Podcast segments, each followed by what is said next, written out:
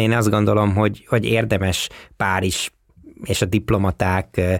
smokingos tömege helyett inkább a társadalmakra és a helyi elitekre összpontosítani, hisz nincs állam, vagy nincs egy ilyen központi szerv, mint akár mondjuk ma a NATO, vagy az ENSZ, ami befolyásolni tudta volna ezeket a folyamatokat, meg kell nézni, hogy hogy mozogtak a hadtestek, nemzeti tanácsok, gyárosok, munkásmozgalmak, sztrájkok, hogy alakították akár a határokat is. Kérdezzétek meg az információtól, hogy mi a teendő.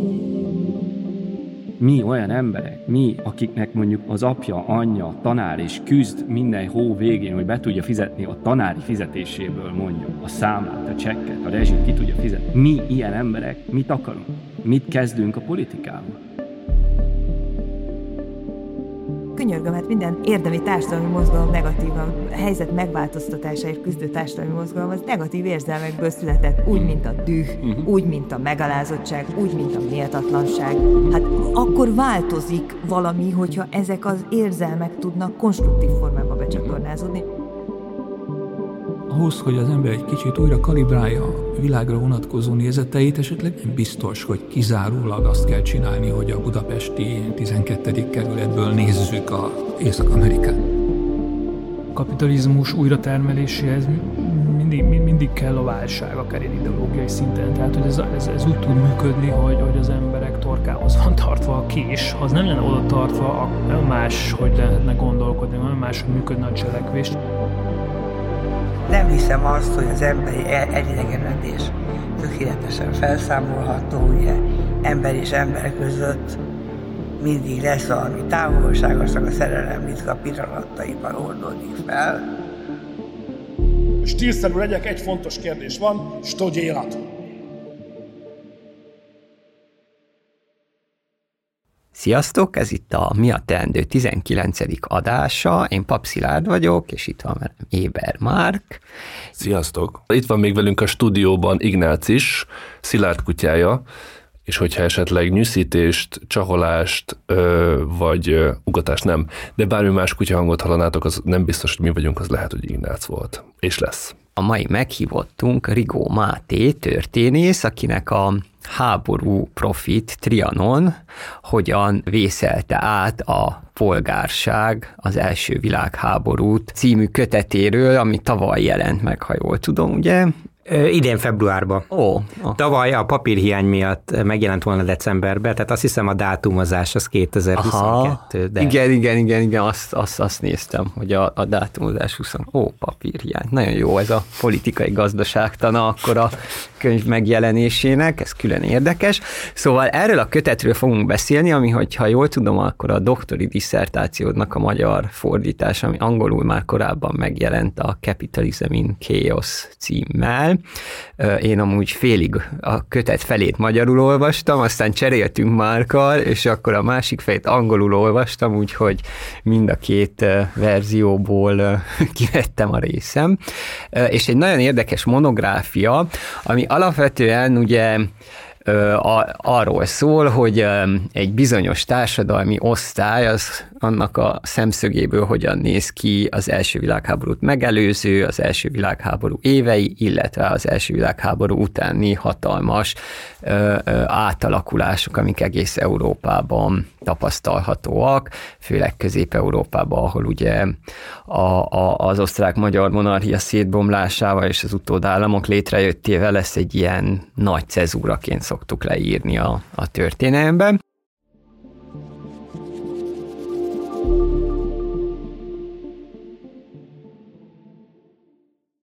Ha bennünket hallgatóknak, hogy tudják jobban kapcsolni. Tehát az előző alkalommal Rosa Luxemburgról beszélgettünk, a tömegsztrájkról, ami 1906-ban készült, és jelent meg, és most újra megjelent. E, és arra gondoltunk, hogy milyen jó lenne, hogyha megnéznénk a tőke viszony másik oldaláról ugyanazt a korszakot, és hasonlóan, mint ahogy Rosa Luxemburg is próbálja a tömegsztrájkokat a nemzeti kereteken átívelően nézni, úgy a te doktori diszertációd is nagyon-nagyon érdekes volt számunkra, mert hogy pontosan azért meg kilép ebből a nemzeti csőlátásból, amit módszertani nacionalizmusnak is nevezel, tehát hogy, hogy megpróbálod megmutatni azt, hogy a polgárságnak legyen az akár a a banki oldal, vagy a gyárosok, vagy más csoportjai hogyan tudják magukat újra alkotni az első világháború után. És most, most, most jön mindjárt a kérdés. És, és az is nagyon érdekes volt, mert hogy ez egyáltalán nem megszokott a, a talán a hazai történetírásban sem, azért Trianonról, hogyha egy, egy kötetnek, egy történelmi monográfiának a címében Trianon van, akkor a szenvedő nemzetnek a narratíváját szoktuk megkapni, vagy pedig az elnyomott kisebbségét, és te pedig itt más, más módon állítod elő, és hatalmas munkával. Tehát, ha jól láttam, akkor öt nyelven, hat országban, 21 levéltárban, szóval nem mondható, hogy a teljesen egyértelműen ott hevert az utcán előtted a, a kérdés, vagy az egész téma.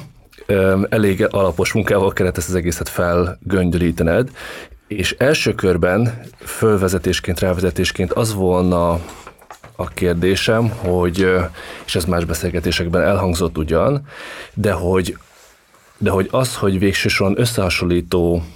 keretben és transnacionális történeti keretben írtad meg ezt a, a könyvet, ez hogyan következhetett az eddigi történeti ö, tanulmányaidból, meg pályafutásodból? Mennyire volt ez magától értetődő? Köszöntöm a hallgatókat, és eh, köszönöm a kérdést. Ezzel azért eh, egy amerikai nagy kutatóegyetemen is meg kellett küzdeni, akkoriban a francia történelemmel foglalkozók uralták valósággal a, a tudományos teret, tehát nekem is volt egy, egy professzor emerita, aki mondta, hogy én nem foglalkozhatok francia történelemmel, hisz engem nem francia történész eh, ne képeznek ki, és nem, nem arra vettek föl. Ebbe segített az, hogy, hogy olvastam és, és beszéltem valamennyire franciául, illetve németül. Hát arról szól az egész, hogy vagy onnan indult, hogy ugye ehhez nem kell történésznek lenni, hogy rájöjjön az ember, hogy az első világháború az alapvetően nem egy magyar sztori. Tehát, hogy voltak azért más államok is, amik így vagy úgy részt vettek ebben a történetben, és ez nagyon hamar leesik akár egy, egy, egy olvasónak is, hogy, hogy itt a legtöbb folyamat, amiről beszélünk, akár a tömegsztrájkok, akár a munkásmozgalom, de akár a, a diplomácia, diplomáciai folyamatok, szövetségi rendszerek, ezek egyáltalán nem érthetőek meg egy ország szemszögéből. És ráadásul ugye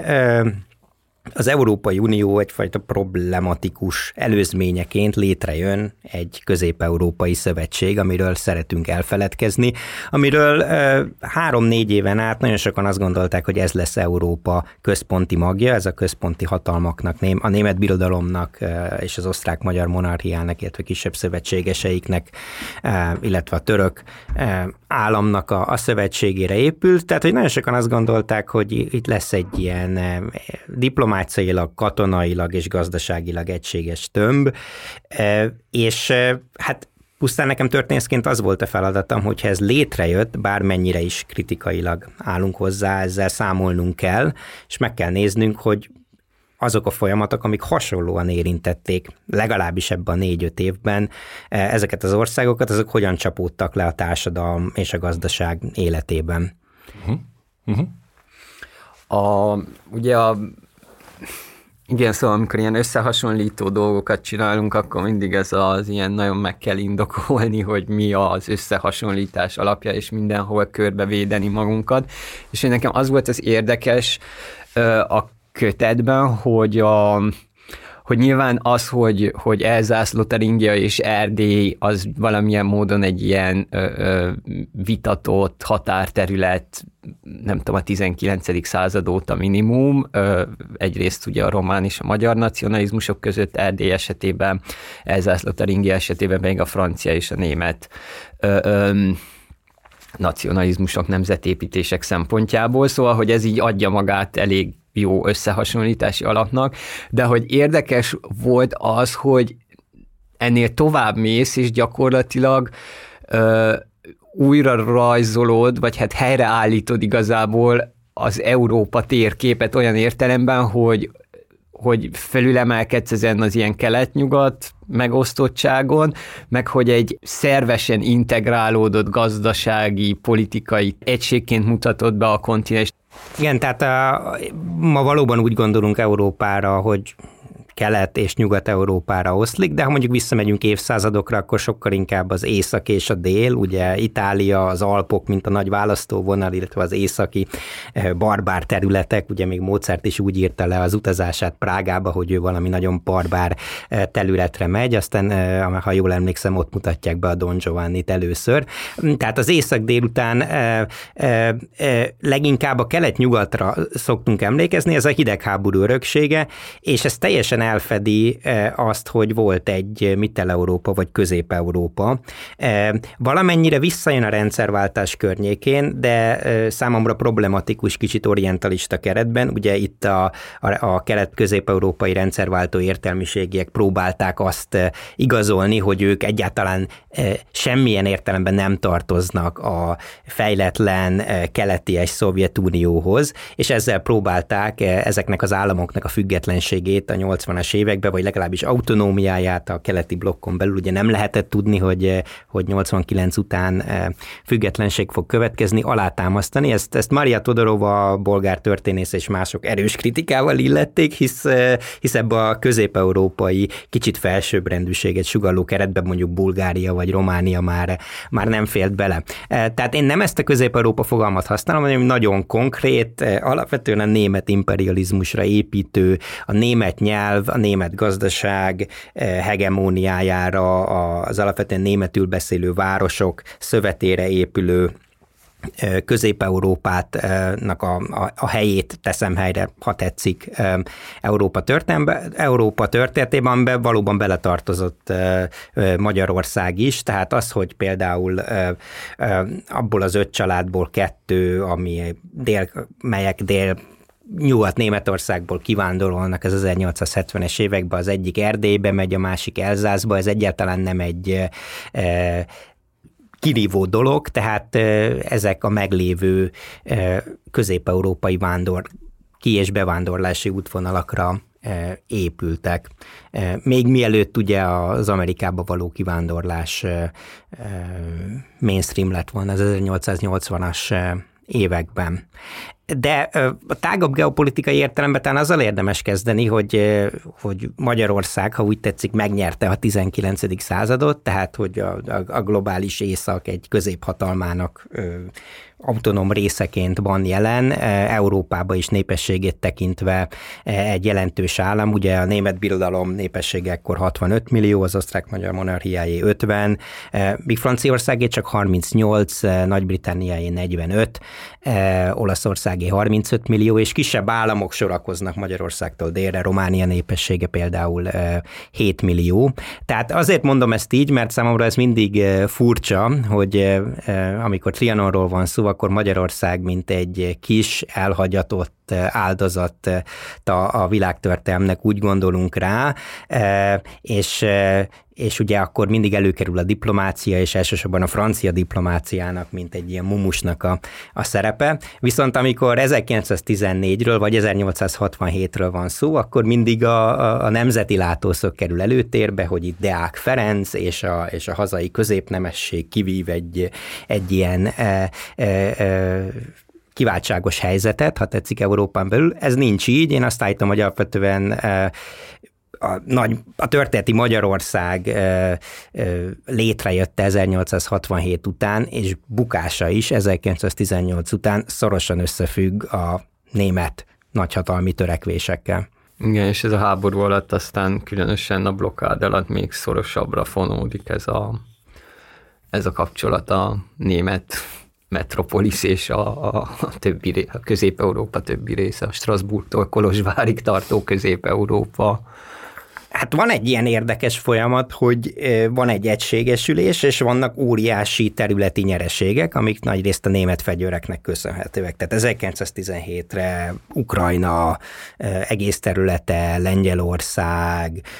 és szinte az egész Balkán a központi hatalmak felhatósága alá kerül,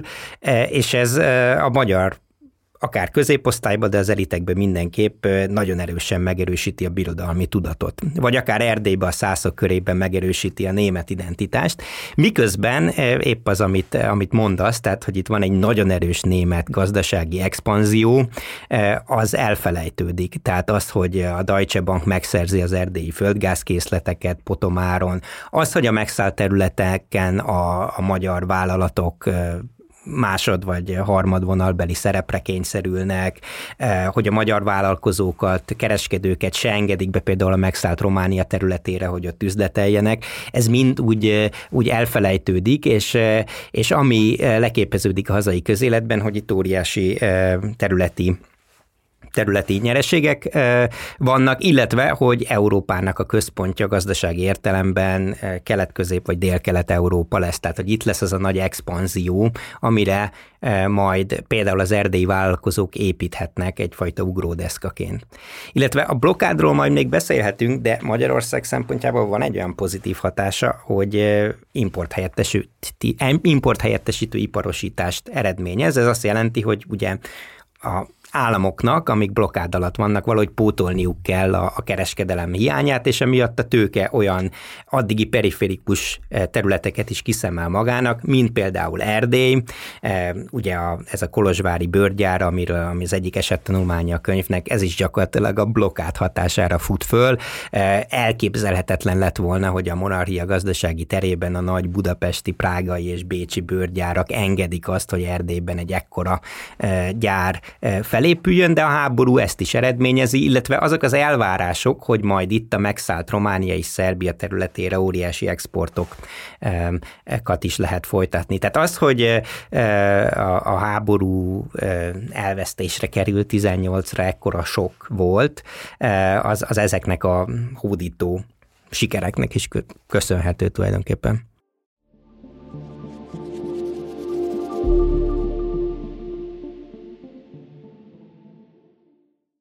Van ez a módszertani nacionalizmus, hogy itt ilyen izé, szép, kerek, belül homogén csoportokat látunk, és van az, a, a, az is, ami a történelemben nagyon erős, hogy, hogy az egyetlen szereplő vagy aktor az mindig az állam, és akkor az állam, amit csinál, az történik valójában. De hogy közben, hogyha belezúmolunk hogy mi történik belül, akkor látunk rengeteg, nem tudom én, ö, ö, érdekellentétet, különböző kisebb aktorokat, akik az adott esetben állami döntéseket, ö, nem tudom, próbálnak gyakorlatba ültetni, vagy próbálnak éppen ellentartani, akadályozni, egy csomó ilyen történet, és hogy, a, hogy, regió, tehát, hogy egy államon belül a kisebb régióknak, azoknak a, azon belül a különböző osztályoknak más-más hatásai vannak, tehát hogy ugye, a, a, amit mondtál, ez a hogy végül is az egész 67-től 14-ig tartó időszak az, ami a legidealizáltabb a magyar történelemben, tehát a kiegyezéstől az első világháború, boldog békeidők, a, a nem tudom, a Ferenc Józsefi kora, polgárosodás, nyugat, a nyugat, a, a, az összes ilyen sztori, amit elmesélünk, de hogy közben mondjuk például onnan, ahol, a, a, ahol én születtem, Székelyföldön, ott a, ez a fajta, nem tudom én, ö, ö, vámháborúzás Romániával például, amit a magyar állam folytat Romániával szembe, az mondjuk a székelyföldi iparosokat, azokat így földhöz nyomja, és mondjuk megindul egy nagyon erős kivándorlás Bukarest felé például a, a székely cselédlányokat nagyon szerették a, a bukaresti polgárcsaládok és nemesi családok foglalkoztatni, mert hogy mond ez az ilyen orientalizás, ők tisztábbak voltak, mint a román parasztlányok, meg jobb civilizáltan, jobban vitték. Bukarestbe éltem pár évet, és akkor ott, ott még ismertem, nem tudom, így templomba járva, meg ilyesmi ismertem olyan embereket, akik, akik még cselédként ilyen tizenévesen kerültek valamelyik polgári családba, 30-as, ez már egy későbbi sztori nyilván, de ne a 30-as, 40-es években. Na mindegy, szóval, hogy, hogy azt akartam mondani, hogy, hogy ezek, a, ezek a dolgok, ezeket nagyon jól árnyalod, és hogy ami a kérdésem lenne, hogy, hogy például milyen szerepet látsz abban, hogy, hogy az ilyen személyközi kapcsolatok, mondjuk a polgárságon belül, akár adott esetben a frontvonalakon, vagy a, a, a, a szövetségi rendszereken túlnyúlóan milyen szerepet játszottak mondjuk abban, hogy, hogy hogyan történik a háború, és hogyan történik a háború utáni átalakulás. Hú, nagyon sok minden volt a kérdésben, és, és teljesen izgalmas felvetéseket fogalmazom meg. Igen, tehát ez a, ez a székelyföldi kivándorlás sztori az nagyon érdekes, és megint olyan, amit makroekonomiailag nem tudunk megközelíteni, hisz ha ránézünk a statisztikákra, akkor Magyarország külkereskedelmébe Románia az említett vámháborúk miatt egy-két max. 3 kal szerepel, viszont helyi szinten a Brassó környéki e, iparosokat, de akár még a délerdélyi román iparosokat is e, nagyon negatívan és, és rosszul érinti, és valóban az, hogy például még a háború előtt e, e, Betlen Istvánék ipart akarnak vinni a Székelyföldre, az ezzel a női kivándorlással kapcsolatos morális pánikban is keresendő, hogy hát itt a, a nőknek nincs munkájuk, és el kell menniük a románokhoz, és akkor emiatt vigyünk kisebb gyárakat, mezőgazdasági üzemeket Székelyföld területére. Igen, és amit mondasz, ez az államközpontú szemlélet, ez, ez talán Trianon kapcsán különösen fölerősödik, holott mi is a nagyobb történet? A nagyobb történet az, hogy a két birodalom valóban elszegényedik 1914 és 18 között, miközben a polgárság meggazdagszik. Főleg a hadiszállítók, vagy akik valamennyire bele tudnak kapcsolódni a, a hadigazdaságba, tehát a, a közhivatalnokok elszegényednek, e, és a munkásság bérszínvonalai, bérszínvonal elsősorban a fővárosban, illetve a városokban is valamennyire nő, illetve a szakszervezeteknek az érdekérvényesítő képessége is e, nő. Tehát az, hogy 1918-ra gyakorlatilag a megmaradt magyar területeken a legerősebb párt a szociáldemokrata párt, ami korábban ugye nem is vehet részt a választásokon, tehát az, az nem egy, nem egy pucs eredménye, hanem egy, egy háború alatti négy évnek a, a nagyon komoly szakszervezeti munkájára épül az, hogy a szociáldemokraták még a Károly kormányban is a legerősebb párt ekkor. Visszatérve a korábbi kérdésedre a hálózatokkal kapcsolatban, tehát Magyarország, illetve a magyar üzleti elitek masszívan részesei az európai hálózatnak 1914 előtt. Ugye ne felejtsük el, hogy globális szinten azt mondhatjuk, hogy még a, a globális délnép pesedés robbanása előtt vagyunk. Miért releváns ez? Tehát a, a, az egész francia gyarmatbirodalomnak a népessége kevesebb ekkor, mint e, Franciaország népessége. És ahol e, megfelelő infrastruktúra, olcsó munkaerő és egy óriási népesség e, van jelen a, a Földön, az Kelet-Európa, illetve Kelet-Közép-Európa. Tehát az európai Oroszország, illetve az osztrák-magyar monarchia területe. Tehát 1914 előtt is azt látjuk, hogy nagyon sok francia üzletember inkább fektet be az osztrák-magyar monarchia, illetve elsősorban az orosz birodalom területén, ahol eh, gyakorlatilag elnyomott szakszervezeteket talál, olcsó béreket, és nagyon nagy jogbiztonságot, mint eh, Madagaszkárba, Tunéziába, vagy akár az ottomán eh, birodalom területén. Közelebb is van, és ugye hát emiatt is akkor a kiesés az, amikor a bolsevikok már az orosz forradalom után államosítják ezeket a francia, francia tulajdonokat, gyakorlatilag a, a francia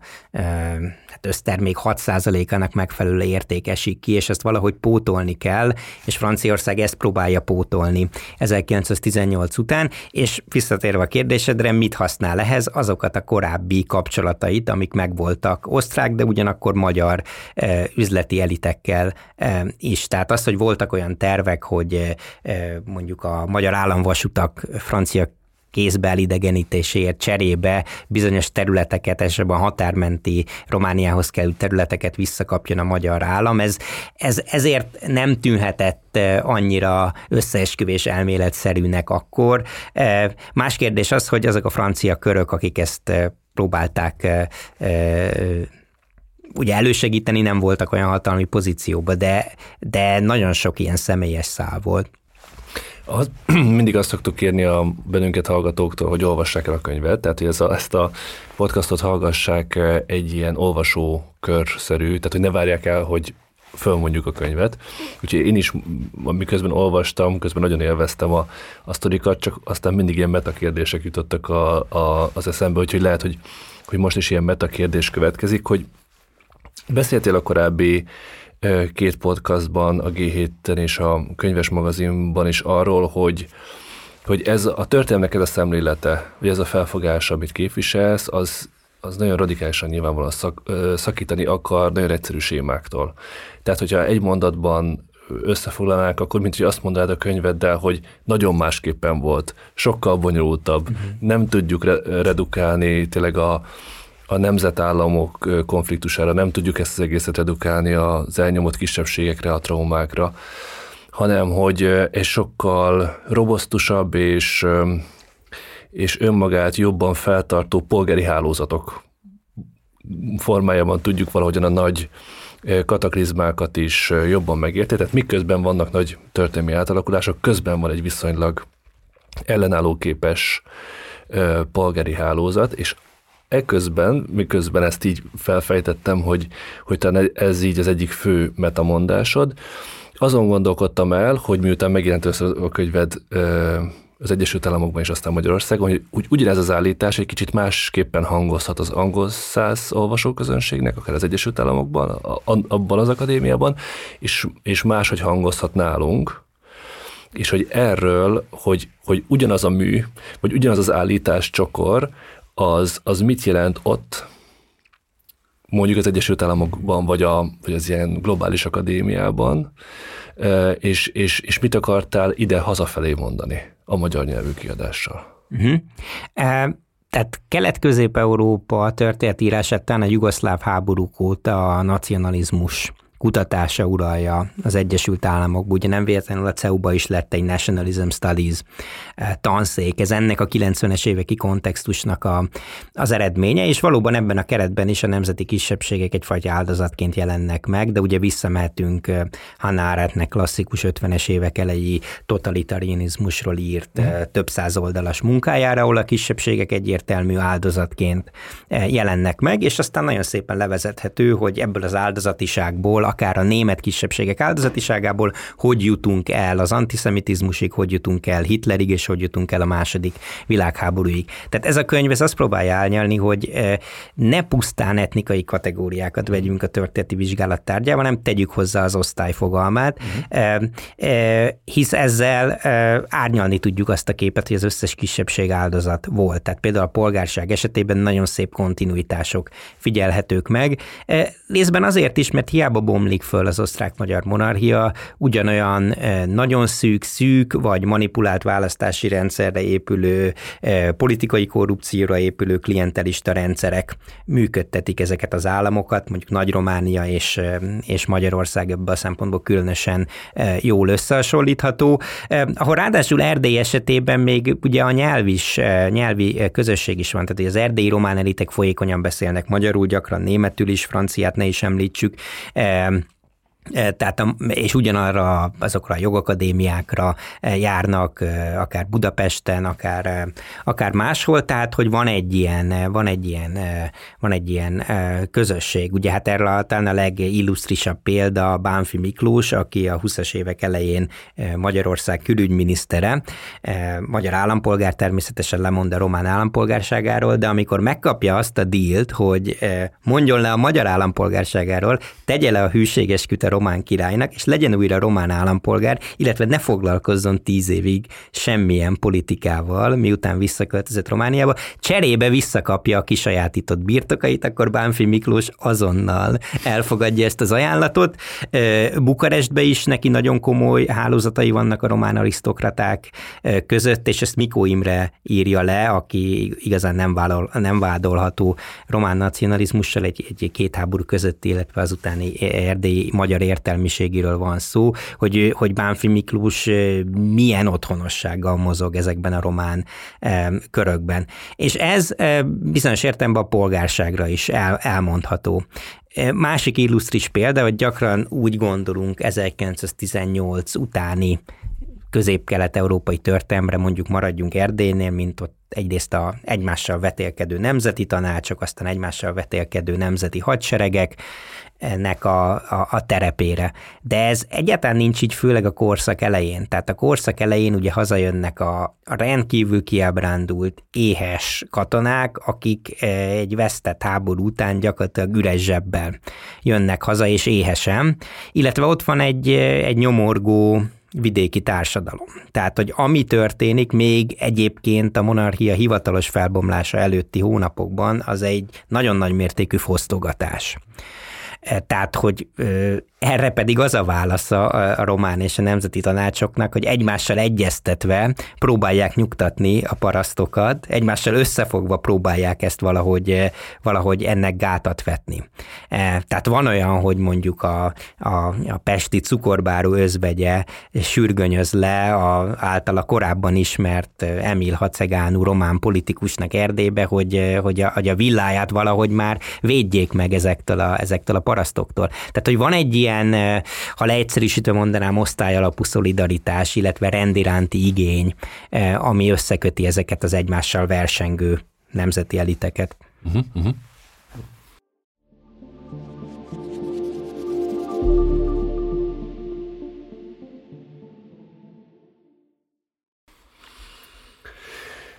Akartál kérdezni a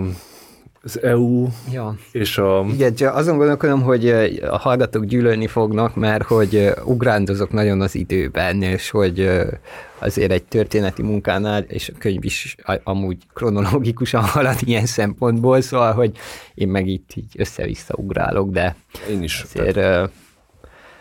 majd megbocsátják az a hallgatók nekünk. Üm, igen, szóval, hogy, hogy a, a, van itt még, van egy nagyon érdekes uh, állításod még, ho, ami szintén így elsőre uh, a közhelyekből ki, ki, kibillen, hogy uh,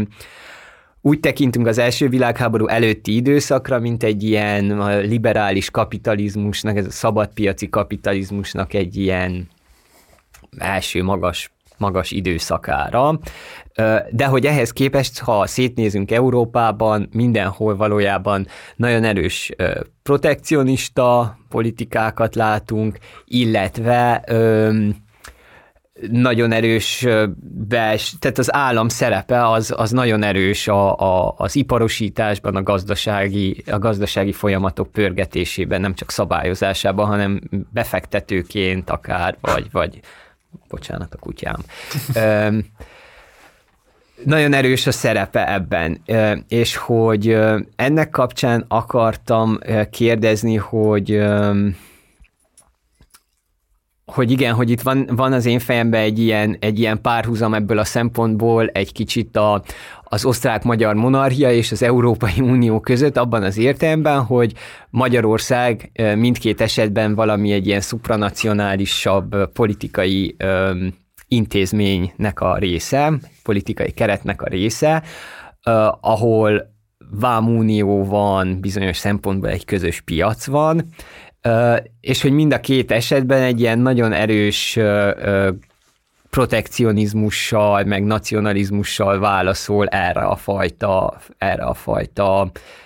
tagságra, úgymond, és hogy, hogy kíváncsi vagyok, hogy azon túl, hogy nyilván sok szempontból történelmietlen az összehasonlítás és uh, ilyesmi, de hogy látsz -e mégis valami közös elemeket, vagy közös gyökereket, vagy, vagy bármilyen olyan strukturális dolgot, ami, ami akár megmagyarázhatja ezt a, ezt a dolgot, a, ezt a hasonlóságot, vagy párhuzamot. Uh-huh. Nagyon nehéz, és itt én is alapvetően spekulálok. Érdekes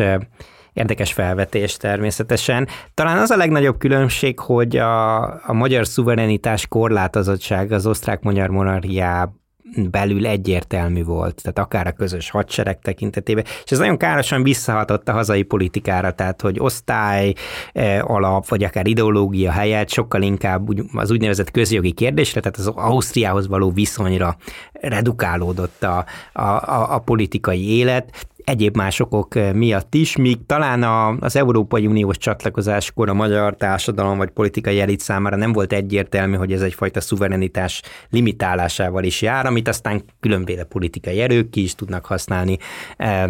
nagyon sikeresen. Természetesen így jutunk el odáig, ahhoz a fajta külpolitikai csőlátásig, ami akár az első világháborúba is beleviszi a magyar politikai elitet, hisz a legfőbb ellensége gazdasági és politikai értelemben Magyarországnak Ausztria. Továbbra is, vagy a magyar eliteknek Ausztria kimondatlanul, és ebben nagyon sok nagyon sok értelemben szövetségesre lelnek a, a német birodalom ban 1914 és 18 között. Tehát sokszor van az, hogy magyar cégek, vagy akár a magyar állam Ausztria kikerülésével Németországba exportál nyersanyagokat, miközben Bécs tulajdonképpen éhezik már a háború végére, ami aztán ott viszont nagyon erős magyar ellenes kirohanásokat eredményez. Talán természetesen van protekcionizmus, de azért azt meg kell említeni, hogy nem lehet mondjuk vámhatárral védeni a magyar piacokat, tehát ennek nagyon erős korlátjai vannak, és az ipartámogatási törvények jó része is azért vezet korrupcióhoz, és azért vezet iszatos nagy hatékonytalansághoz, mert egy közös piacon belül nagyon nehéz a magyar cégek érdekeit érvényesíteni. Próbálják természetesen kedvezményes vasúti szállítással, adókedvezményekkel, vagy akár, mint mondjuk a Renner esetében ingyen gépek, gépekkel, vagy ingyen területekkel, e, és ebből aztán létrejön egy, egy kormányhoz is közeli e, üzleti elit, de ez nem válik hagyományos értelemben oligarchiává, nagyon erősen függ az állami e, támogatásoktól, és ennek megvan az a hátránya, hogy nincs egy, nincs egy külön politikai értelemben vett súlya ennek a gazdasági elitnek, tehát hogy nem tudja a saját érdekeit úgy érvényesíteni, hisz az államtól függ. Protekcionizmusra és, és liberalizmusra egy nagyon jó példa egyébként a Standard Oil-nak az esete, és azért hozok egy amerikai példát, mert ugye Kelet-Európa kapcsán gyakran van ez a közhely, hogy hát itt az állam miatt emelkednek föl az ipari cégek, míg a fejlett, ugye liberális eh, nyugati államokban az állam visszavonul úgymond a piacoktól. Nem, ez egy teljesen fals szembeállítás. Az állam és a törvények nagyon erősen támogatják a nemzeti vállalatokat Franciaországban, de eh, úgymond a liberalizmus őshazáiban, eh, mint Nagy-Britániában vagy Amerikában is. Tehát Standard Oil, tehát miközben trösztellenes eljárás alá vonják az Egyesült Államokban, a közben 1909 és 12 közötti időszakról beszélek, az amerikai diplomácia gőzerővel lobbizik a Standard Oil galiciai olajérdekei érdekében. Tehát, hogy van egy ilyen érdekes belpolitikai és külpolitikai szembenállás, tehát, hogy az amerikaiak nagyon erősen oda teszik magukat, mint állam egy amerikai magáncég érdekei mögé már ebben az időszakban is, amit valóban lehetne beszélni arról, hogy miért, de talán az kevésbé érdekes, a, a klasszikus liberalizmus korszakaként azonosítunk. De ez legfőjebb mondjuk a 20-as és 30-as évekkel való összevetés ben tűnik egy ilyen e, liberálisabb korszaknak, de ahogy mondod, mondtad te is, e, nagyon erős protekcionista és állami beavatkozásról beszéltünk. Nagyon érdekes itt most már tényleg a teljes szakmai atlanság izé beszegettem, de nem, nem kell részt vennetek neki, de ebbe csak, hogy nagyon érdekes, hogy, hogy, hogy van itt a, a, a századforduló magyar politikai vezetésében ez a, ez a vágy, hogy, hogy igen, hogy kvázi erősíteni a magyar polgárságot, a magyar tőkés osztályt, valamilyen módon verseny hátrányait leküzdeni a cseh, az osztrák tőkével szemben és hogy úgy tekintünk erre, mint valamilyen módon a, az állam szuverenitásának, vagy működőképességének, önállóságának, mozgásterének a fenntartása, viszont azt látjuk, hogy amikor viszont ez az egész szétomlik, akkor azok a tőkések, akiket ez kvázi sokszor mesterségesen megteremt ez a politika, igen, ahogy mondtad, tehát, hogy a Renner bőrgyár is területeket, meg egy csomó mindent kvázi ingyen, ingyen kapott ö, ö, az államtól, ö, amikor megtörténik a szétesés, akkor ezek a öm, kvázi, ez a magyar tőkésosztály, az a saját átmentésére, újratermelésére, adott esetben profitjainak a növelésére helyezi elsődlegesen a hangsúlyt, és nem arra, hogy adott esetben ö, a, a, a magyar állam kereteit megtartsa. Tehát, hogy nagyon hamar megtörténik az, hogy igen, akkor átváltunk, elkezdjük, igen, beültetjük a megfelelő román, nem tudom én, politikust, ügyvédet az igazgató tanácsba, és elkezdünk velük üzletelni, elkezdünk a felé orientálódni, tehát hogy nincs az a, tehát, hogy az a hipotézis, ami eredetileg létrehozza ezt a tőkés osztályt, az nagyon hamar bebizonyítja ez a tőkés osztály, hogy arra nem alkalmas, nem is hajlandó azt csinálni, hanem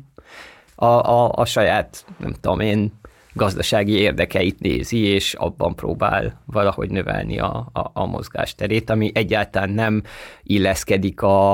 az állam felől nézett nemzeti érdekkel, úgymond. Igen, és hát azért van elfelejtve, mert ez valóban nem illeszkedik egyfajta nacionalista vagy áldozati e, sztoriba, de azért annyiba árnyalnám a, a képet, hogy ezek a vállalatok, független attól, hogy e, német nemzetiségű vagy, vagy magyar zsidó tulajdonban vannak, azért nagyon erős szerepet e, játszanak abba, hogy a magyar kisebbség akár lapkiadás, akár könyvkiadás, akár a politikai pártok finanszírozása működik. Főleg Erdélyben, ugye Erdély azért jó példa, mert itt van egy, egy, egy több mint másfél milliós eh, gazdaságilag is erős, illetve regionális tudattal is rendelkező kisebbség, mondjuk a felvidékkel ellentétben, vagy a délvidék eh, területeivel ellentétben, eh, és ott például Farkas Mózes eh, egyszerre szponzorálja mondjuk a későbbi magyar eh, kisebbségi szervezeteket, a helyi cionista mozgalmat, de még a baloldali pártokat is, illetve baloldali írókat is támogat, illetve hát van egy olyan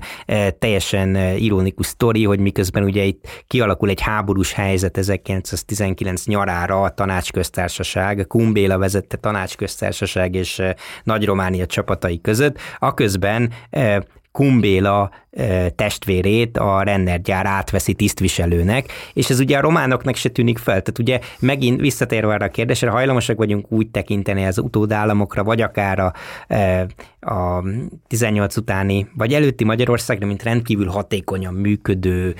államszervezetekre, nem? Burgos bürokrácia is. Persze, de itt, itt egyetlen nem erről van szó, hanem hogy a románok is azért kénytelenek együttműködni a kisebbségekkel, mert gyakorlatilag nincs állam, tehát egy, egy ilyen failed state a,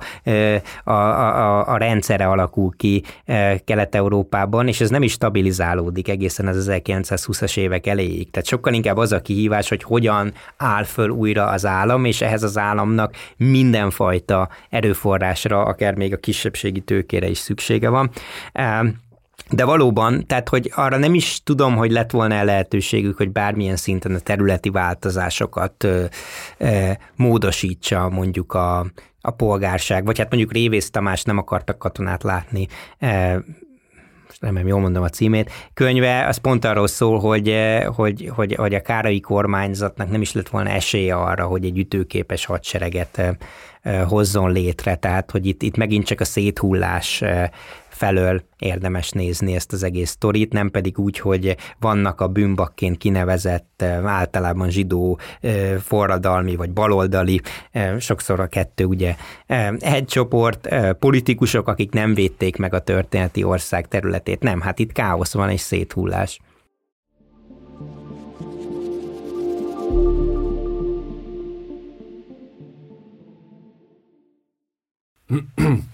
imperializmus.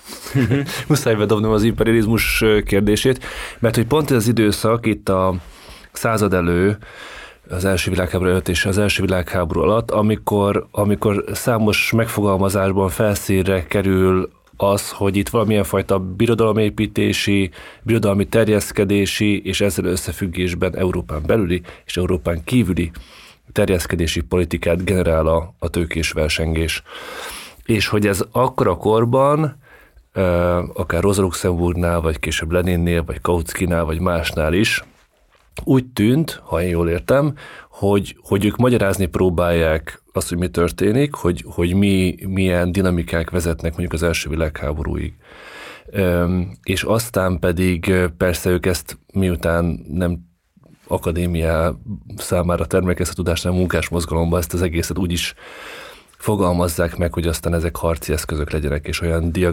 diagnosztikai, eszközök legyenek, amik aztán a munkásokat forradalmasítják, vagy az egész Szóval, hogy, hogy ott a korban, ha én jól értem, akkor viszonylag jól tudják magyarázni, hogy mi történik. Most viszont az utókor, erről egy kicsit beszélgettünk előtte, hogy hogy a gyarmatosításnak, meg az imperializmusnak már egészen másfajta konnotációi, meg, meg politikai konzekvenciái vannak, mondod az angol száz, vagy, vagy konkrétan az amerikai akadémiában. Tehát, hogy kérdés is legyen belőle, hogy mit gondolsz arról, hogy mennyire lehetnének használhatók ezeknek a viszonyoknak a megértésére, akár teoretizálására, azt, hogy tulajdonképpen egy különböző konstellációi vannak az imperialista versengésnek, és akkor kicsit pontosítom, hogy mit értek ezen az imperialista versengésen, mert a hány szerző annyi elmélet és annyi mm. különböző értelmezés, tehát hogy hogy a polgárság bárhova is fektessen éppen, vagy bármiből is legyen profitja, nyilvánvalóan rá akar különböző államaparátusokra csimpaszkodni. Azt akarja, hogy ezek az államaparátusok ezek védjék meg a piacait, segítsék új piacok megszerzésében, védjék meg más tőkés csoportokkal szemben, más financial tőkefrakciókkal és egyebekkel szemben. Amikor ezek a konfliktusok már nehezebben látszódnak belül hogy mondjam, elrendezhetőknek, akár szabályozással, akár mással, akkor ezek a konfliktusok a határon kívüli konfliktus generálás formáját öltik, tehát akár Európán belül külső terjeszkedéssel oldjuk meg a belső probléma megoldhatatlanságát, és ez a külső, ez lehet Európán belüli terjeszkedés is, tehát ilyen Európán belüli nagyhatalmi politika, meg lehet Európán kívüli gyarmatosító politika. Nekem, ahogy most így az utóbbi hetekben ilyen korabeli szerzőket olvasgatok, ez egy nagyon, nagyon izgalmas mm, e-, elemzési szóval ilyen, ilyen jó analitikus eszköznek látom, hogy mit gondolsz erről, hogy simán lehet, hogy te például úgy látod, hogy, hogy ezek a fogalmak, akár az imperializmus, az, az sokkal inkább félrevinne, vagy, vagy blokkolná a megismerésnek ezeket a lehetőségét. Tehát én nem vagyok történész, te pedig, te pedig kiváló szaktörténészként hogyan látod, hogy mennyire használhatók ezek a ez érdekes, korábban, hogy kérdezted a fordítást, én előszeretettel és könnyedén használom, ha angolul írok az imperialism Aha. kifejezést, de valahogy magyarban mégiscsak lehet, hogy a, a, az 50-60-as éveki pártállami történetírás Aha. egyszerűsítése miatt óvakodom tőle, de lehet, hogy ez csak az én, én, én választásom. Hát annyiből nagyon érdekes a, a kérdés, hogy talán az a dihotómia, ami a, a 2015 körüli menekült válság kapcsán is előkerült, hogy hát vannak a nyugat-európai államok, amik gyarmatosítottak, ezért felelősek a migráció problémájáért, még vannak az ártatlan kelet-közép-európai áldozati nemzetek, amik maguk is nagy birodalmak, eh, úgymond gyarmatai voltak. Ez egyébként érdekes módon az 50-60-as évek történetírásában is egy tézis volt, hogy ugye Magyarország Ausztria gyarmata Igen. volt. Tehát, hogy ő, ezek az államok úgymond nem felelősek az egész gyarmatosítás eh, terhéért, ez, eh, ez nyilván nem tartható. Tehát, hogy, hogy az osztrák-magyar monarchia nyilván elenyésző számú gyarmatai voltak, de hát ugye az osztrák-magyar cégek, az osztrák-magyar polgárság eh, jelen volt a világpiacokon, eh, profitált ebből, ugye gyarmatáru boltok lepték el az egész országot, eh, de talán és ugye azt is enyhén provokatíva meg lehet, meg lehet említeni, hogy bár az 1867 utáni magyar elit úgy tekintett Magyarországra, mint egy nemzetállam, ez korán sem volt nemzetállam, tehát uh-huh. ugye a lakosság többsége nem magyar volt, illetve a perifériákon, tehát mondjuk gondoljunk csak mondjuk Krassószerény megye déli részére, vagy a Bánátra, vagy akár Erdélynek, vagy Máramarosnak bizonyos régióira, hát ott a magyar állam is csak nagyon vékonyan volt jelen, és sokkal inkább a helyi román és szerbelitekkel való klientelista dílek működtették ott, a, ott a, akár a közigazgatást is, de a keres kereskedelmet, tehát hogy ott, ott nem, nem, nem erről volt szó, és mondjuk Berec Ágoston kutatásaiból azt is tudjuk, hogy a nyelvi magyarosítás is sokszor, ugyanúgy, ahogy a, a 20-as és 30-as éveki Romániában a magyarok románosítása, hát csak erősen értelmezhető, erős, erős limit, limitek között értelmezhető sikerként, sikertelen volt. Tehát, hogy Magyarország is bizonyos értelemben, a történeti Magyarország is értelmezhető egyfajta birodalom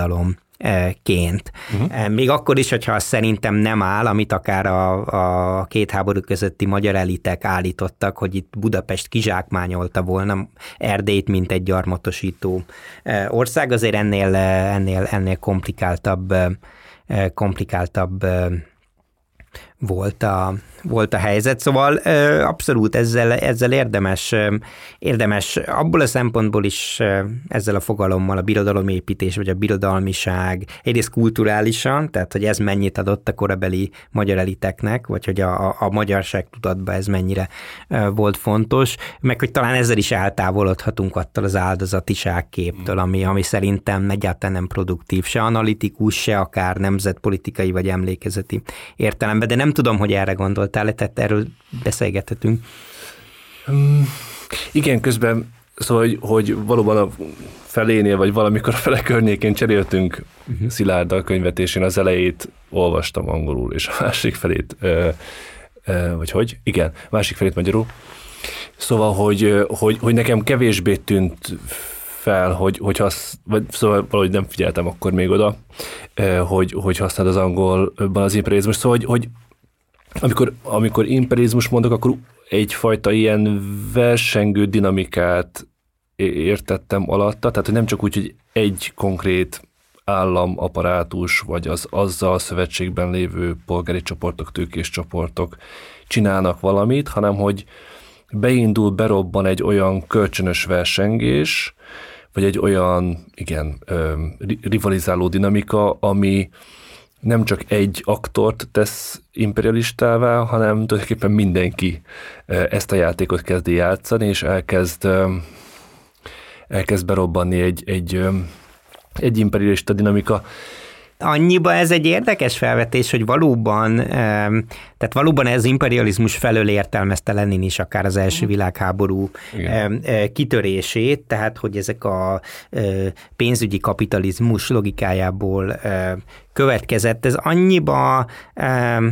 annyiba érdekes, vagy, vagy komplikáltabb ennél mondjuk a második világháborúval ellentétben, aminek a kitörése kapcsán nagyon kevés vita van, tehát mm. általában a második világháború oka az hával kezdődik.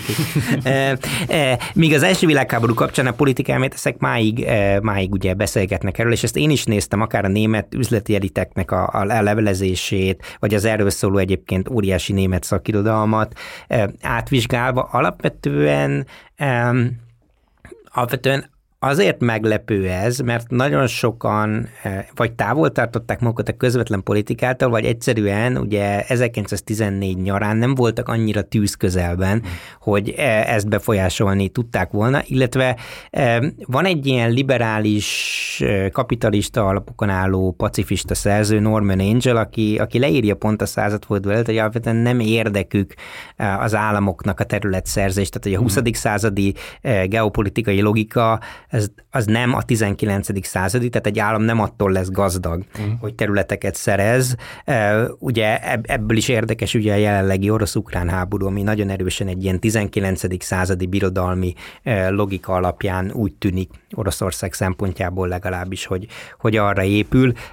Tehát, hogy legalábbis rövid távon ez egy sokkot okozott a legtöbb üzleti elitnek, és, és tudjuk arról akár a Warburg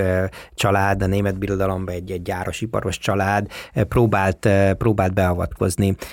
a háború elkerülése érdekében. Már csak azért is, mert hogy a globális piacok Nagy-Britannia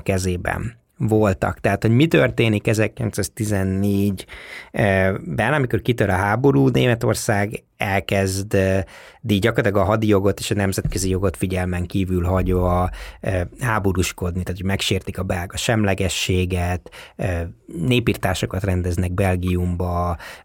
bombázzák akár templomokat, katedrálisokat, tehát hogy nagyon sok olyan dolog van, amire Nagy-Britannia úgy, illetve a brit kormány úgy reagál, hogy kitiltja Németországot a, a gyakorlatilag a világpiacokról. Mm. Tehát azt látjuk, hogy a német, német tőke szempontjából, és Németország az az állam, ami leginkább szerintem közrejátszik az első világháború kirobbantásában, egy évszázados tragédia a világháború. Tehát tényleg 1989 vagy a 90-es évek az, amikor a német tőke visszaszerzi azokat a globális pozícióit, amiket 1914-ben birtokol. Uh-huh, uh-huh. Ja, de majd ilyen szempontból szerintem, mert mint a, az imperializmus, nem imperializmus dologhoz, az talán egy kicsit hasznosabb elemzői eszköz, amit amúgy használsz is, ez a David Harvey féle most magyarul Spatial, nem, fix. Spatial fix. Kiigazítás. Térbe kiigazítás. Na. Öm, szóval, hogy, hogy igen, az olyan szempontból különböző belül feloldhatatlan, akár osztályjellegű konfliktusok, mert mint hogy osztályharc típusú dolgok, a, a, a munkásosztály meg a, a, a tőkés osztály közötti konfliktusok, ugye a,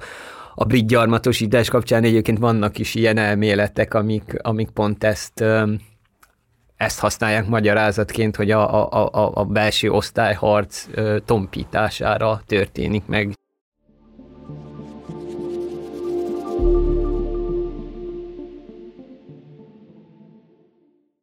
Van két társadalmi csoport, akikkel kapcsolatban kíváncsi vagyok a véleményedre, mert nyilván nem képezik közvetlenül a könyvet tárgyát, de mégis, mint a korszakot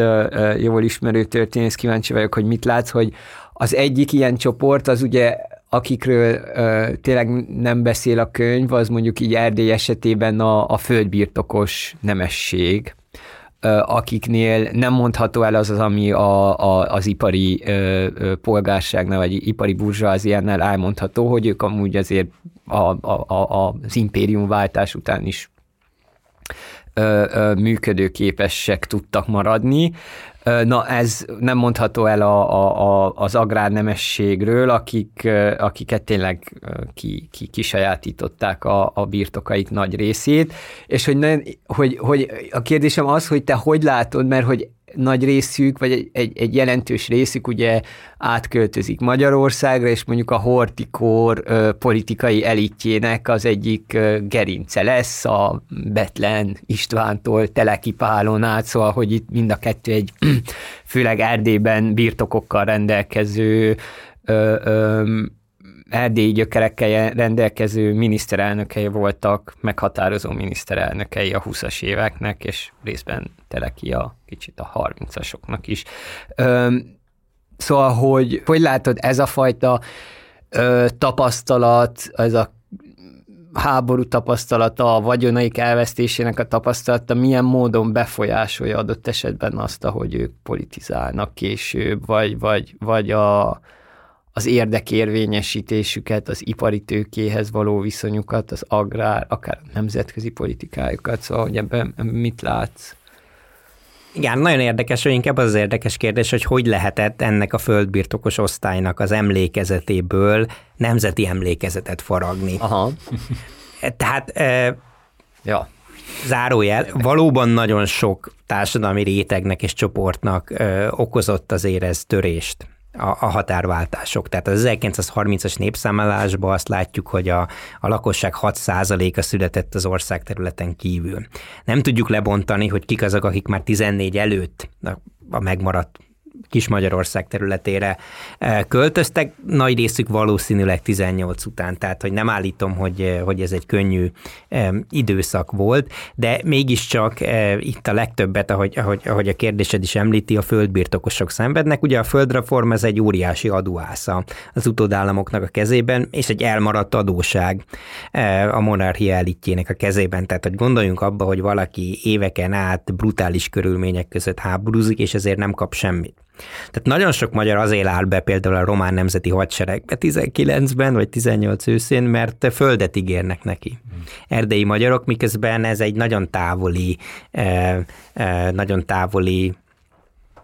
ígéret mondjuk magyar részről, vagy, vagy, vagy, vagy, vagy későn érkezik, legalábbis ez az ígéret, illetve Románia esetében pedig így egy, egy az egybe le lehet számolni a konzervatív párttal, ami ott a román politikai életben a földbirtokosokra épül, ráadásul a német, német. német párti eh, miniszterelnök, Margi Lomán, aki egyébként franciul, franciául írja a naplóit, és, eh, és, és Karlsbadba szeret eh, fürdőzni, eh, de ő mégis csak egy német párti politikus, tehát hogy, na, hogy a földreformmal egy az egybe ezzel a konzervatív német barát elittel Romániába leszámolnak, az LD területeken pedig leszámolnak számolnak a magyar, eh,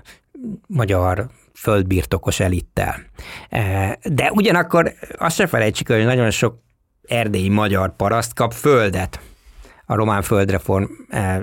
után. Tehát, hogy itt nem, nem pusztán egy ilyen etnikai dologról van szó, illetve az egyházak járnak még nagyon rosszul. Tehát a katolikus egyház például nagy földeket veszít, veszít, veszít Erdélyben ez, amit mondasz, ez nagyon, nagyon izgi, hogy hogy lesz az ő tapasztalataikból nemzeti emlékezet. Igen, azért Betlen ugye egy erdélyi szövetség nevű lobbycsoportot alapít 1913-ban más erdélyi értelmiségiekkel együtt, és ez egy nagyon erős kormányhoz közeli csoport, és miután ugye a román hadsereg betör Erdélybe, és gyakorlatilag csak a német fegyverek mentik ott meg a magyar uralmat. Mindenfajta, és egyébként Tiszához köthető mérsékeltebb politikának vége.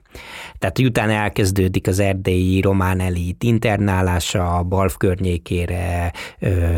pópáknak, politikusoknak, tanároknak a, a, az internálása, és ez már, ez már a, mondjuk a Betlenhez köthető erdélyi szövetséghez köthető dolog, ott tényleg egy ilyen egy ilyen masszív magyar nacionalista programot próbálnak megvalósítani és átrajzolni Erdély térképét. Tehát az, hogy Betlen végül is domináns politikus lesz a 20-as évek elejére, az nem, nem egészen véletlen, tehát hogy ő már akkor, már akkor erősen erősen, erősen jelen van. És valóban, hát tekinthetünk a, a hortikori Magyarországra, mint ennek az erdélyi elitnek a, a special fixjére, vagy legalábbis az ő, az ő mondjuk társadalmi és politikai befolyásukat nagyon erősen meghatározza az, hogy, hogy tovább tudják örökíteni ezt a hatalmi pozíciót. Tehát, hogy az ő esetükben se látunk törést, sőt, hát ahogy említetted is, a karrierjük felével a 20-as években. Igen. Egyébként érdekes az is, hogy, hogy hogy azért miniszterelnökként nagyon sokat próbál úgy mozogni a Betlen, hogy a népszövetségnél, különböző nemzetközi fórumokon, diplomáciai tárgyalásokon valahogy kártérítést próbáljon kisajtolni a román államból, saját maga és osztályának többi tagja számára egyébként, és hogy ez nem jár sikerrel, de hogy te is írsz a könyvbe arról, hogy, hogy ezek a a, a Versailles békeszerződés által létrehozott szerz, vagy béketárgyalások által létrehozott szerződések és nemzetközi intézmények sokkal kevésbé voltak hatékonyak a adott esetben az utódállamok kisebbségeinek a védelmében, mint mondjuk azok az egyéni alkuk, amit a polgárság, a, a egyéni alkuk, amiket a polgárság jár ki magának informális úton. Persze, ez, ez, ez tényleg érdekes, és amiért is érdemes elfelejteni igazából a békekonferenciát, nem teljesen, hisz rendkívül releváns, és fontos róla tudni, e, és fontos, hogy ezzel kapcsolatos munkák szülessenek, de gyakran tényleg Trianont e, e, ugye 1920. június 4-éhez kötjük, és ez egy ilyen óriási, nem tudom, sokként van, van ábrázolva ugye akkor az a, ez a pillanat. De hát ugye ez annyira nem egészen volt egy meglepetés, hogy a határokat már 1919 nyarán publikálják olyan lapok is, mint mondjuk a vasárnapi újság. Tehát, hogy, hogy ez, ez nem, egy, nem egy ilyen meglepő dolog, illetve hát gondoljunk bele, hogy mikor foglalja el a román hadsereg Kolozsvárt 1918 karácsonyán, és mikor ül, ül össze a béke konferencia pár héttel később, 1919. januárjában. Tehát, hogy Max láttamozni tudja, illetve kisebb részben befolyásolni azt, hogy itt mi történik, de gyakorlatilag egy készhelyzetre inkább e, e, e, áldását adja, hisz nincsenek francia csapatok, amik mondjuk meg tudnák állítani, vagy meg akarnák állítani az előre nyomuló utódállamok csapatait, tehát, tehát valóban én azt gondolom, hogy, hogy érdemes Párizs és a diplomaták smokingos tömege helyett inkább a társadalmakra és a helyi elitekre összpontosítani, hisz nincs állam, vagy nincs egy ilyen központi szerv, mint akár mondjuk ma a NATO, vagy az ENSZ, ami befolyásolni tudta volna ezeket a folyamatokat, meg kell nézni, hogy hogy mozogtak a hadtestek, nemzeti tanácsok, gyárosok, munkásmozgalmak, sztrájkok, hogy alakították akár a határokat is. A könyvemutatón, aminek a videóját szintén megoszt osztjuk a mi a teendő Facebook oldalon, meg aztán a könyves blogban is felmerül, hogy, hogy említett, hogy ha végtelen időd lett volna, ha, ha, még, ha még a tőke munka teljes vertikumot és a, a, a, a teljes nagy-nagy képet tablószerűen fel tudtad volna vázolni, akkor még nagyobb figyelmet fordítottál volna a, a munkásmozgalomra, meg, a, meg az ilyen dolgozói küzdelmekre. De ugye azért itt is nagyon sok ponton ponton bejön a képbe. Tehát a 80-as éveknek a Ceausescu-i bányászjárásairól emlékezhetünk, vagy legalábbis talán a mi generációnk leginkább a zsílvölgyére, és akkor itt, itt megjelenik a, a zsílvölgyi bányászok és dolgozóknak a küzdelmei. Szóval, hogy, hogyha tudom, hogy nem, erre, nem ebb, igazán ebbe az irányba megy most tovább egy másik könyvet és egy másik kutatásban vagy, de hogyha ha utána mondjuk visszafordulnál erre a kérdésre, akkor, akkor hol látod azokat a pontokat, ahol azt néznéd meg, hogy a, hogy a munkások hogyan voltak ugyanennek az időszaknak a formálói, tehát ahogy Lukács mondja, amikor nem csak tárgya, uh-huh. vagy nem csak objektuma a történelemnek a, a, a dolgozó emberek, hanem valamilyen módon alkotói, szubjektumai alanyai tudnak válni. Igen, azt gondolom, hogy, hogy most is azért, tehát ezt próbálom kiemelni, hogy, hogy alanyai és nagyon fontos alakítói ennek a történelmnek lehetne különböző időszakokat kiemelni, tehát az első világháború mindenképp az, amikor ugye a szociáldemokrata párt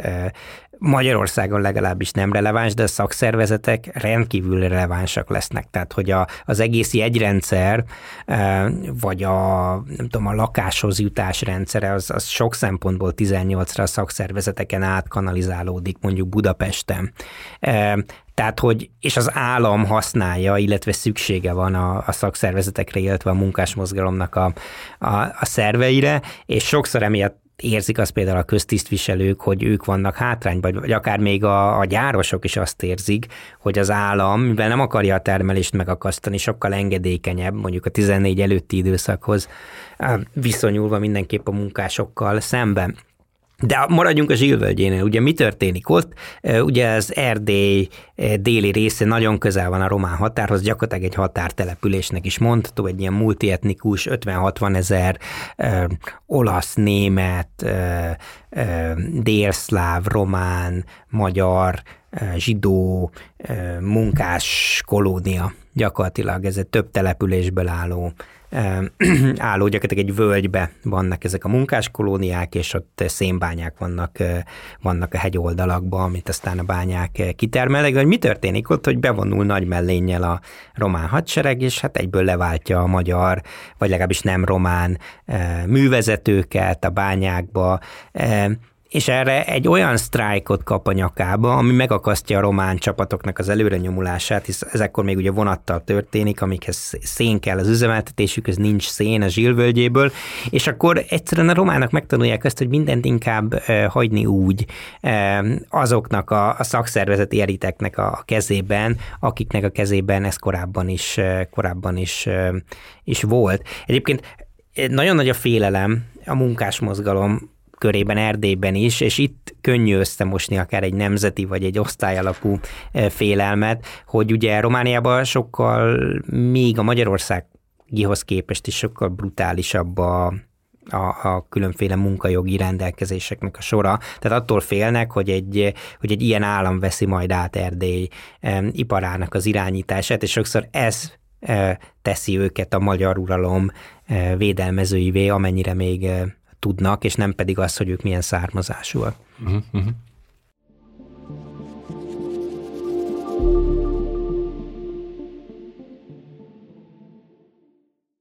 Ugye, amikor történész van a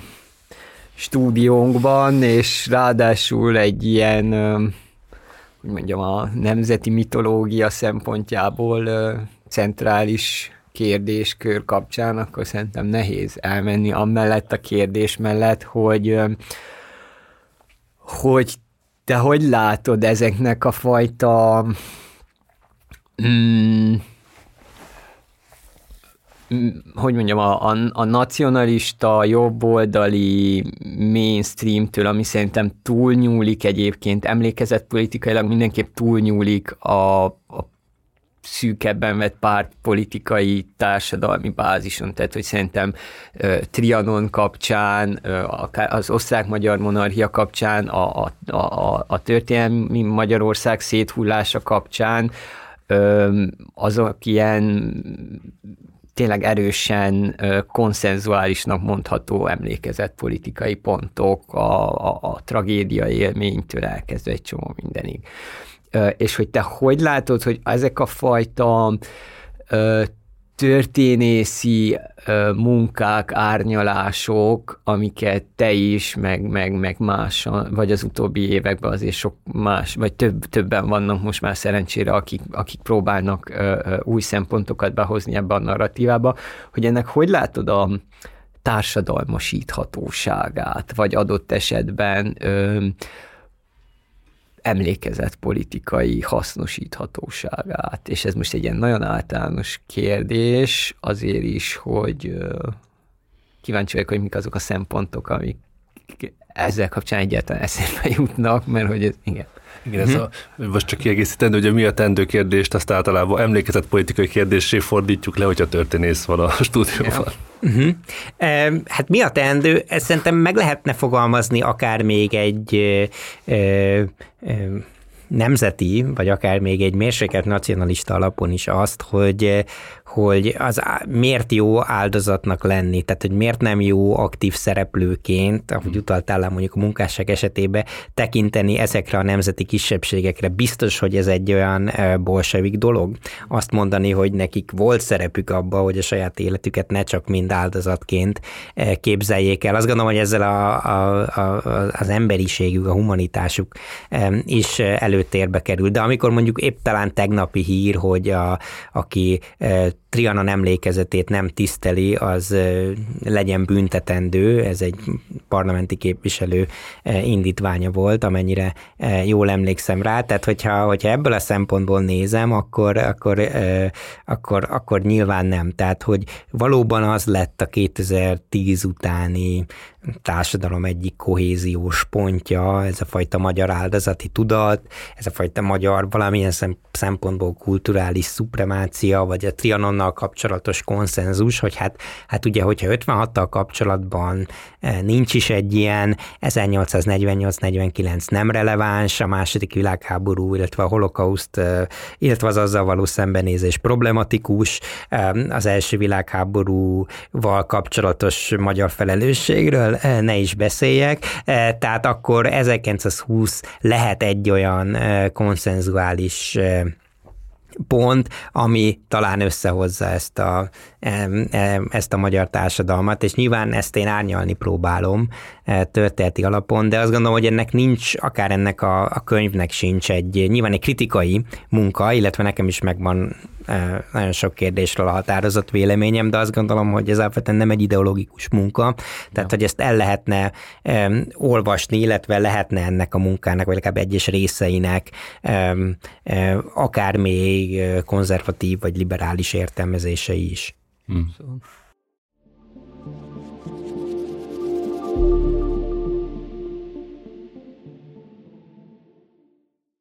Köszönjük szépen, Máté, hogy Köszönöm eljöttél hozzánk, és megosztottad velünk ezeket a gondolatokat. Aki esetleg még mm, a hallgatók közül nem olvasta volna a kötetet, azt nagyon ajánljuk, már csak azért is, hogy itt az időbeli ugrásainkat tudja követni. Kövessetek minket a Facebook oldalunkon, a Mi a Teendő Facebook oldalán, hogyha észrevételeitek, kérdéseitek vannak, akkor írjatok nekünk a mi a teendő podcastkukat gmail.com címre, illetve szeretnénk megköszönni még a munkát, amiben a podcast elkészülésében segítenek minket Lőrinci Áron, aki a hangmérnöki feladatokat látja el Kili Zsanna, aki a grafikusunk, illetve Puskár Krisztián, aki a Partizán podcastjainak a szerkesztője, általános felelős szerkesztője. Nekik is köszönjük a munkát, nektek pedig köszönjük a figyelmet. Sziasztok! Sziasztok! Sziasztok!